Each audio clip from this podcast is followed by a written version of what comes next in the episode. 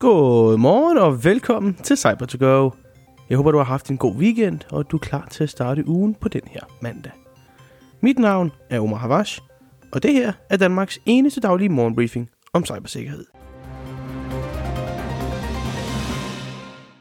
En ransomware-operation dømt Medusa har set mere fremdrift og mere prominens på hackerscenen på det seneste.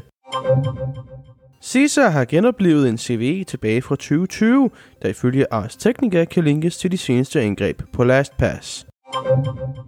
Netwire er blevet reddet ned af FBI i samarbejde med blandt andet Europol og andre myndigheder og politivæsener. Det er de tre nyheder for dagen, og efter dem selvfølgelig en hurtig vejrudsigt.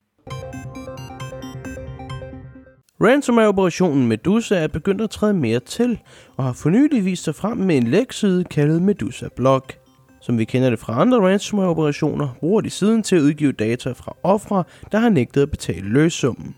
Nogle af løssummene har endda været helt op at ramme et par millioner amerikanske dollars. Men det er ikke én gruppe, som vi normalt ellers kender det fra andre ransomware-operationer.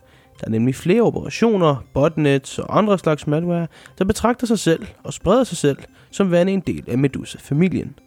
Men på trods af det betyder det altså ikke nødvendigvis, at de alle hænger sammen, og det gør det naturligvis også sværere at lukke operationen ned. CISA er gået tilbage i tiden med en CVE fra 2020. For de har nemlig fundet en sårbarhed, der lader aktører med admin-tilladelser fjerneksekvere kode i Plex Media Server.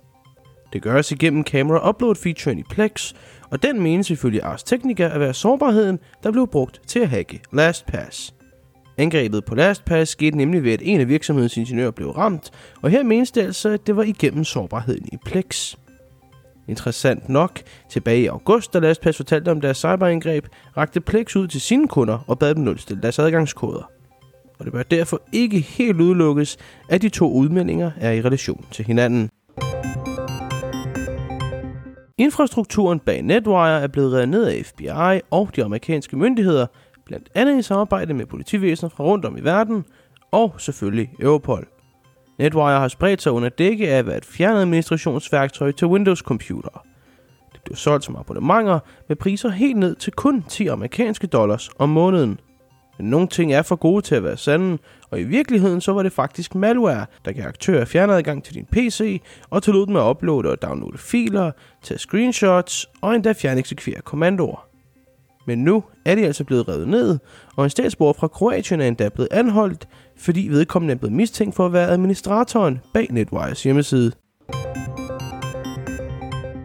Vejret i dag starter ud med regn, og sådan vil det være det meste af dagen. Som vi rammer eftermiddagen vil regnen langsomt aftage, men om aftenen vil den igen tage til fra vest. I de sydøstlige egne mindre regn, men flere skyer hen over aftentimerne, men ellers rimelig fine grader i dag. Temperaturer mellem 6 og 10 grader hen over dagen, men noget lavere i de tidlige morgen og sene aftentimer. Men over frysepunktet fra start til slut. Her hos Level 7 vil vi gerne gøre Danmark mere sikkert dag for dag, og vi vil rigtig gerne give tilbage til samfundet i form af hjælp og viden om cybersikkerhed. Så hvis du er en uddannelsesinstitution eller en mindre virksomhed, er vi bestemt interesseret i et samarbejde. Du kan læse mere om os og kontakte os på www.lvl7.dk.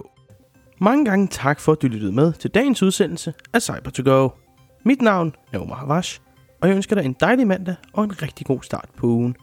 Kør forsigtigt!